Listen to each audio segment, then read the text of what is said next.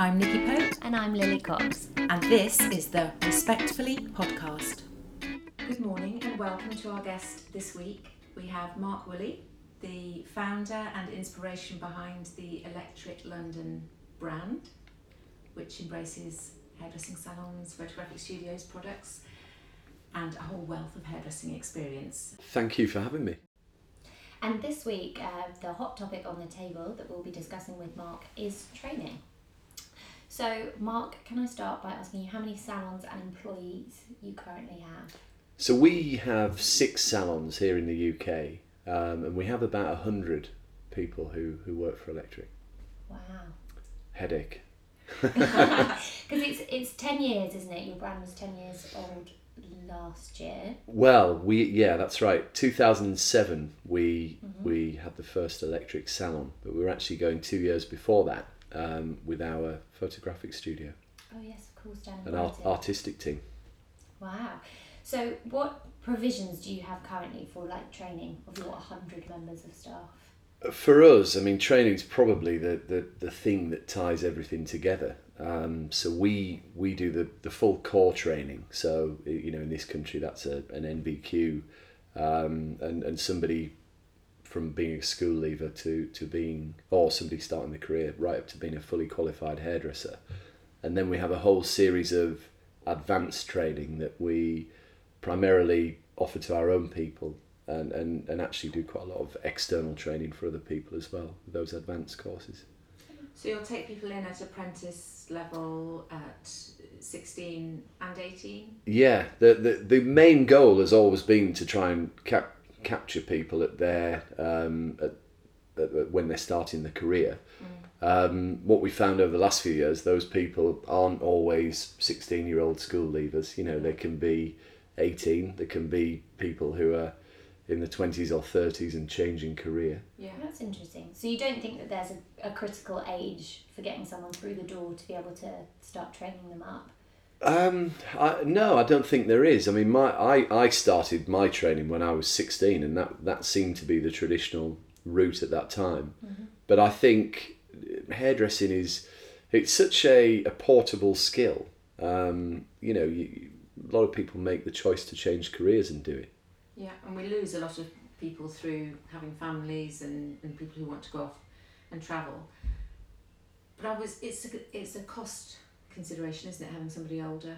It is. More expensive. It is, and and you you always feel bad saying it because the that cost element of being uh, are the fact that we're governed by things like a, a, minimum wage, and you know I have one side of my brain that thinks, well, hang on, you know those people work hard, they put a lot into it, they at least deserve the minimum wage. Um, it, uh, the other side of my brain, um, you know, hairdressing salons obviously have to generate um, their own income, and uh, you know they that those everything has to add up. Yeah. Is there a formula? Do you take on double the, the trainees that you might need? What, what's the sort of rate of people moving away and deciding it's not for them, or you decide they're not for you? Well, traditionally, each of our salons would look to take on three three people um, per per year, and we'd look to um, start off their training process. Uh, that training could take up to three years. Some people finish it in maybe a little bit more than two years, but um, there's always been a dropout rate. Always, you know, from as as, as far back as when I started. Um, I think with older people, there's less of a dropout rate. Um, people that are changing careers are coming into it later. Uh, with a, with a 16 year old, it's you know it's fair to say they haven't fully decided what, what they want to do. And what do you think the challenges are then of taking on 16 year olds now versus in 2007 when you started? Are you noticing a real difference in their attitudes? I think there's a lot of this is a hot topic at the moment, and there's a there's a lot of conversation about it, and I, I hate to make those cliche comments of well, the millennials are different to to us and they don't work as hard. I think there's exceptions to every rule. I make I meet some amazing young people that are, you know really focused, really um, have a clear idea of what they want to do. Um, but I, I, I do think uh, um, there's a there's a higher dropout rate and there's a um, there's a, there's a less people are less inclined to, to want to really put in lots of commitment to make it happen. Yeah, um, well, that's something that we've heard a lot of. And it, are you struggling to attract people as well? Because I know that that's kind of going around in the industry Um. Again, that's a hot topic of people. You know, I hear lots of people saying, "Oh, less less people are coming into hairdressing." Um, we, as an industry, we should be getting together and trying to sort that out and help that because, you know, we're going to strangle ourselves if if if we don't. And this is a time for everybody to be united and um, and, and and try and make it look as attractive as it can look. Um, I I think, if I have to be honest, I think as an industry sometimes we don't help ourselves. You know, if you look at um, how chefs are represented on TV, it looks great and it and it looks like a great career. I think sometimes the the people and the, the opportunities we choose to represent hairdressing on TV make it look a bit of a pantomime. Yeah. Um, Yeah, I agree. I think we need to get kids more when they're 12, 13, 14 years old. Totally agree. Which is how I, I, I came into it. I, I went to get my hair cut in what was the best salon in my area at the time, and uh, I was I was quite inspired. You know, there was twenty odd people working there. There was great music playing, and it, and, and as a 14, 15 year old kid um, who hadn't ever considered hairdressing as a career, it made me think, well, actually, this is quite good.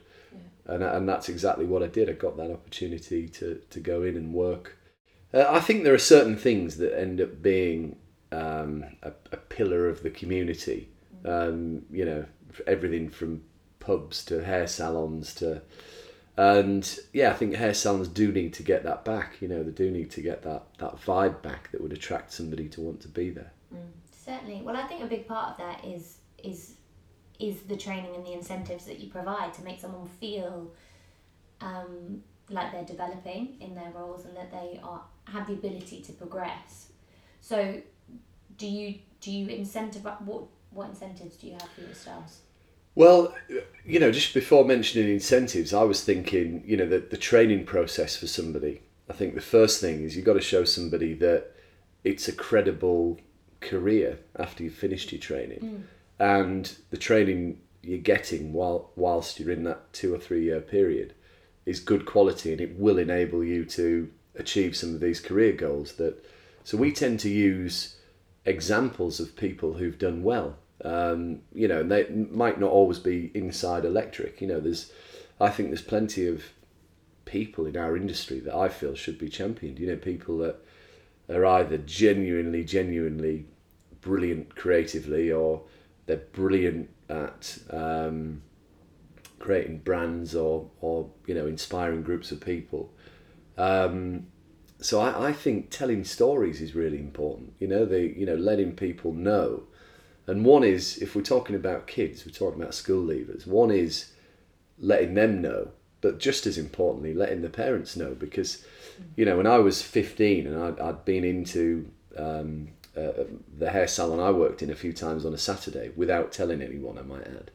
And I, I then thought okay it's now time to tell my parents I want to be a hairdresser. I can still hear my dad in his Yorkshire accent saying um, you want to be a what? You know and uh, Yeah. you know and you know their their perception they didn't know anybody that had become a hairdresser. They they had no experience of it. But when I showed them um, you know I, I I started my career with Saks and when I you know they were pioneering franchising at the time and you know they were good creatively and I, and I thought their story was quite impressive. So Yeah. and I think there's so many people in the industry so it's important we get those stories across Well, do you think that the product companies do enough to support the youngsters in training as well? Do you think that they need to step in and, and, help in that sense and to elevate the standards? Yeah, and I and I think they are they certainly do do their bit. I mean, my you know my feeling is you know they traditionally they've always provided um, education in in the things that they do. So extensive color training and um, somebody told me the other day that and I you know it was a it was a comment I heard as part of a conversation that the the major product companies intend to eventually be running the education for uh, for the industry. Um, you know, they, you know, a lot of them are taking everything online now, and and you know, and that I think that could be a great thing. Um, but in another sense, you know, maybe that should be independent. It shouldn't be. I think the advent of the colour degrees that several of Yeah. you do have been great. I think that's fantastic. I think I would totally agree with you, and we have a lot of first-hand experience of that. It definitely elevates somebody's colour knowledge, and you know, it, it, it allows really good quality factual um, training and information. So so a hairdresser's never winging winging it. You know, um, you know, I think as people have to be much better technical trained because you know if you get something wrong now, you know, there's obviously an immediate lawsuit to follow. So I think uh, my gut feeling is that the core training provided by the manufacturers is, is very good. And things like colour degree has elevated it to where it was a decade or two decades ago. Um, my my feeling is the the the manufacturers and certainly the major manufacturers do have the resources and the restru- the structure to provide it. Where often hair salons uh, or independent hair salons are, it, you know, it's it, it's it's how organised the person is. Yeah. So it's probably consistent coming from them. And I think there's a scary trend the last few years in the conversations that we have with people uh, in connection with the magazines and the, the sites that we do. People are spending less on training. It was one of the areas to get cut in the aftermath of 2008 and the recessions. Training Is that the- PR right. Seems to be.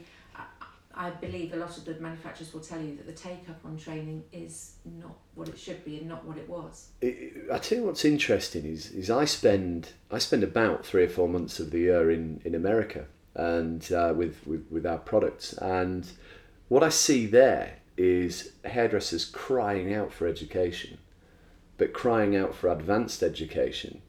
Um, you know, and I, I feel that you know in America somebody has to go to beauty school in order to have a license. You know, and then but when they come out of beauty school, I don't believe they're a they're a good hairdresser. You know, they've they've done fifteen hundred hours, and they've covered beauty. They call it cosmetology. So it, it's right, yeah.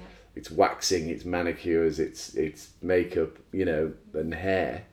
Um, and after fifteen hundred hours, you have a license to operate as a hairdresser, which, you know, that's a bit dangerous. And I, I I've seen a few very good hairdressers from the UK, you know, um, very well qualified, award winners, industry names, move out to the states and not allowed to operate because they don't have a cosmetology license. But if I speak to anyone in America and say, you know, and I'm there promoting electric products and say, well, what, what would you like to see? First on the list is education. What's your education like? Um, and I, I think, what you know, one of the things I would like to do is have a hand or, or be involved in the core training in America, being a bit better, being, you know, hey, if you want to be a hairdresser, you know, I don't know how to do any waxing or, or uh, stuff on people, you know, so focus on that and, and provide good training. training. The other aspect to that is I think we have access to a lot of training in the UK, but it's not always very good. And a big complaint at the moment is there's a lot of free education around on the internet, hmm internet on YouTube. Doesn't make it good because there's so much for free. Perhaps that's why people aren't paying for it, Yeah. and that's an issue which the industry could perhaps address better. Is that we've undervalued the education that Yeah, and it's and it's so hard to control because especially we're in we're in the social media and digital age where um, again I've had conversations with with people that have introduced themselves. This is probably more in the states than here, and said my name's such and such and such. Um, I have half a million followers on Instagram, you know, and that's um, you know, and you think, well, okay, but that the reality of that mean might mean that they're a 16 year old in a village in Iowa braiding hair all day, you know, and they have more followers than, you know, somebody, I don't know, with 20 years experience and a global following for really precise Yeah. education. It's quality control at almost every level, isn't it? Just because it's out there doesn't make it good. Yeah, I don't know how you do that, you know, I don't know how you, how the quality control could be instilled. It's interesting, isn't it? Because I think the idea of watching someone on YouTube or watching someone on Instagram has a value, it, it definitely does. But to my mind, hairdressing is so personable. Like hairdressers love to come together. Every event that we do, we do Colour World, obviously. And the beauty of that event is that you have all the hairdressers in one place, educating and hanging out with each other. And I think it, you really miss the mark if you take too much of it online because it, it is so good to have people in the same place and to have that hands-on experience. I completely agree. We we're a people's industry, and we learn by teaching each other, um, and and and being around each other. And you're right. All of those industry events, you know, that you you you getting people together. They're one, they're inspiring, and two, the people taking part enjoy taking part and being around other hairdressers. Absolutely, and watching each other and learning from one another and I mean, it's one thing to watch a YouTube tutorial and to have a stab at it yourself, but if you've got no one to correct your technique or no one to correct your application or whatever it might be, you're not learning in the same way as you would be if someone's standing shoulder to shoulder with you. I think again though it comes back to standards. I've seen in the sort of twenty years, it's gone brilliantly in that we've got better education and mentoring programs and the fellowship's done a lot to drive that. The brands now will often have their own mentoring programs the young artistic teams and and so forth. But it, alongside that is this culture where everyone wants to be a star everyone wants to be on stage everyone thinks that they're an educator or a presenter. And then who's going to say no actually you might be one of our best clients but you're not very good Yeah, on a platform yeah, so that's been the tough thing equally with our events. Sometimes people will say, oh, can I be on the stage or can I present? And even as a non hairdresser, I might do a bit of a double take and think, goodness, do you really see yourself in that way? And perhaps we've become a bit too um, consumer led or a bit too money led. You know, I've, I'm sure there are brands out there who've put people on a stage because they were a good customer, not Yeah, because they were the best yeah. person. I think, uh, yeah, I, I totally agree that there's um, that, that that is manufacturers and, and brands providing a platform. Um, my feeling is, if you're on that platform, it does have to be, you know, you have to be well schooled. You you know, and some somewhere down the line, we've got to get back to um, people having good solid training and, and being able to um, have that skill of, of passing that knowledge on. You know, I think teaching's a an art in itself. You know, the, there's obviously an art in cutting or styling or colouring hair. Um, there's a, I think there's a completely separate art in getting that information over to people. Can I ask you about colleges, college led training? I have never, or very rarely, heard a hairdresser give any credit to the college courses. What is the issue? What, what, what makes them so challenging to salon owners to see somebody coming out of the college? Well, if I, if I have to say this with some honesty and conviction, and it might not suit everybody, but um, my feeling is if you want to learn how to be a good hairdresser, go and work for a good hairdresser. Go and work for somebody who is out there doing great work, photographically presenting it to audiences, running a successful hair salon. I, I really do believe that. We, we, we mentioned chefs earlier, you know, that several good British chefs trained in Marco Pierre White's kitchen whilst working 100 hours a week and sleeping on the friend's floor. Go and do that if you want to become a good hairdresser. Um, my honest beliefs, I think hairdressers don't learn in classrooms. Um, they probably don't learn in the hours of nine till four with an hour for lunch. Being taught by somebody, and I, you know, I, I think there are very good college educators out there. There'll be people who I've, met some of them, so they certainly exist. But I, I do know that a, a large percentage of those people have gone to become a college educator because um, they've had enough of working in the salon and, and, and they, they want to work nine till four Monday to Friday and, and you know uh, that might not be the correct thing to say but it is, it is my honest feeling I think if, if you want to learn how to be a good hairdresser go and work for somebody who's renowned and and, and, and work as hard as you can listening to everything they tell you What is the most useful training that you think you've ever had? Has there been a course you've been on that's Um, yeah, I think the the most useful um, training I've ever had probably was my core training. You know, and it was, um, you know, I really want, wanted to do it and wanted to learn from these people. And I can remember certain times of thinking, I'm never gonna grasp this, and um, you know, learning to blow dry and cut and things like that, and you. You know, maybe going at it for the fourth time on the same model because something isn't quite right, so they've wet it down, and you, you you've done it again. I can remember those late nights of getting the bus home and thinking, but you know, I, I do believe that that's what shaped it. For me, it's probably the time I've spent with people rather than going on specific courses. Um, you know, from a hair point of view and and from a, a building a business point of view. That's interesting. And what was the the last training course that you can remember going on? Are you someone who's interested in like continuous Yeah, I- professional development, as they say? Yeah, and I sit in on a on a lot of you know. So we uh, we provide quite a a bit of um, external ed- education, and some of that happens within some of the ma- major manufacturers' academies.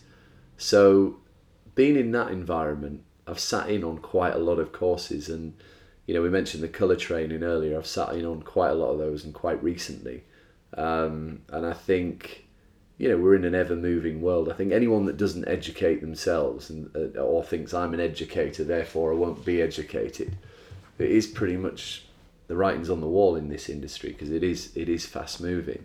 And I, if I'm totally honest, I see people doing things most of the time, and I think, do I understand that as much as they do? And and, and often the answer is no. So I, I do tend to try and go and learn something off off off them. Yeah, keep your eye in. Yeah. so I've sat in on quite a lot of courses. Um, And training, is it evolving fast enough in the way it's delivered? Because I, I'm, I'm left cold by the idea of sitting for two hours watching somebody else do something. We've all grown up doing our homework with the music blaring, that's not new. But my teenagers have the music on, the YouTube on, they're checking their phone, they're writing, and they will engage, but we just have to find different ways. Yeah. Shorter, maybe, yeah. multimedia. Yeah, I think so. I think the you, you see a lot of people having a um, within an academy now. There's a live room often, isn't there? So the you know people are transmitting and and um, I still I, I personally I still feel live is the best the best way to see it. Yeah. Um, you know, instead I think stage. You know, the other night you did the tribute show. I think you know you you can see something on stage um, that might spark something off that you might have to go on one of their courses to see that technique and and you know I believe in that Definitely. I think it being interactive is, is the way you have to reach the younger generation now. They have to be engaged in what they're doing because everything is so fast moving. And as Nikki said, there's so many things going on, so many distractions all around you. You need to have active participation in whatever it is to, to get the result from it. I've seen hair shows that have been almost life changing in in you know just when you think you know and I, I I'm just mentioning a few names earlier I, I, I went through a period of my career where where I learned a lot from Anthony Mascolo just in in how hair should look and be and be delivered. You know I just thought he, he had a great eye. I tried to learn that off him by by being around him. And then we spoke earlier about Tim Hartley who you know, had all that history with Sassoon. So all of that Sassoon discipline and, and geometry.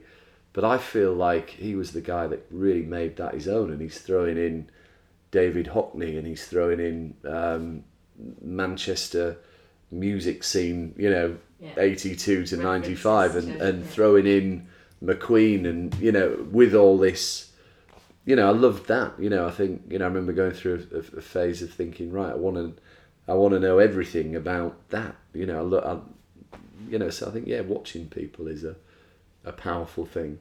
You travel quite a lot, and you've referenced America and the need for education. The idea that the UK is the centre of great hairdressing education and training, do you think that still holds true? Do we still have the internationals looking to the UK?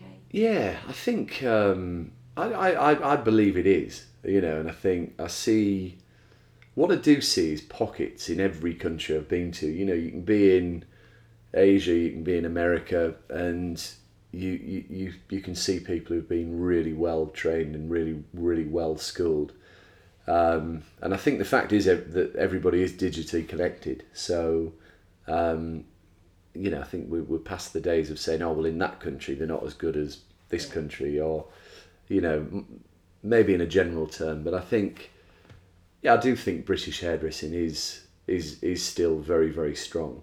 Um, you know, we should all be trying to keep it that way. It's a unique thing in hairdressing. There is no other industry that I can think of where you have such an overt sharing of knowledge, which is education and stroke training throughout. You don't have pop groups teaching each other how to write the hit song that they've just had, Yeah, or a clothes designer saying at the end of the catwalk show, "Now I'm going to show you how I cut that." Um, an accountant wouldn't have a seminar Yeah. to show you how to do to do yeah, we share a lot. Actually, you're right. it- it's really Hadn't thought about special. Yeah, I hadn't thought about it like that. It is.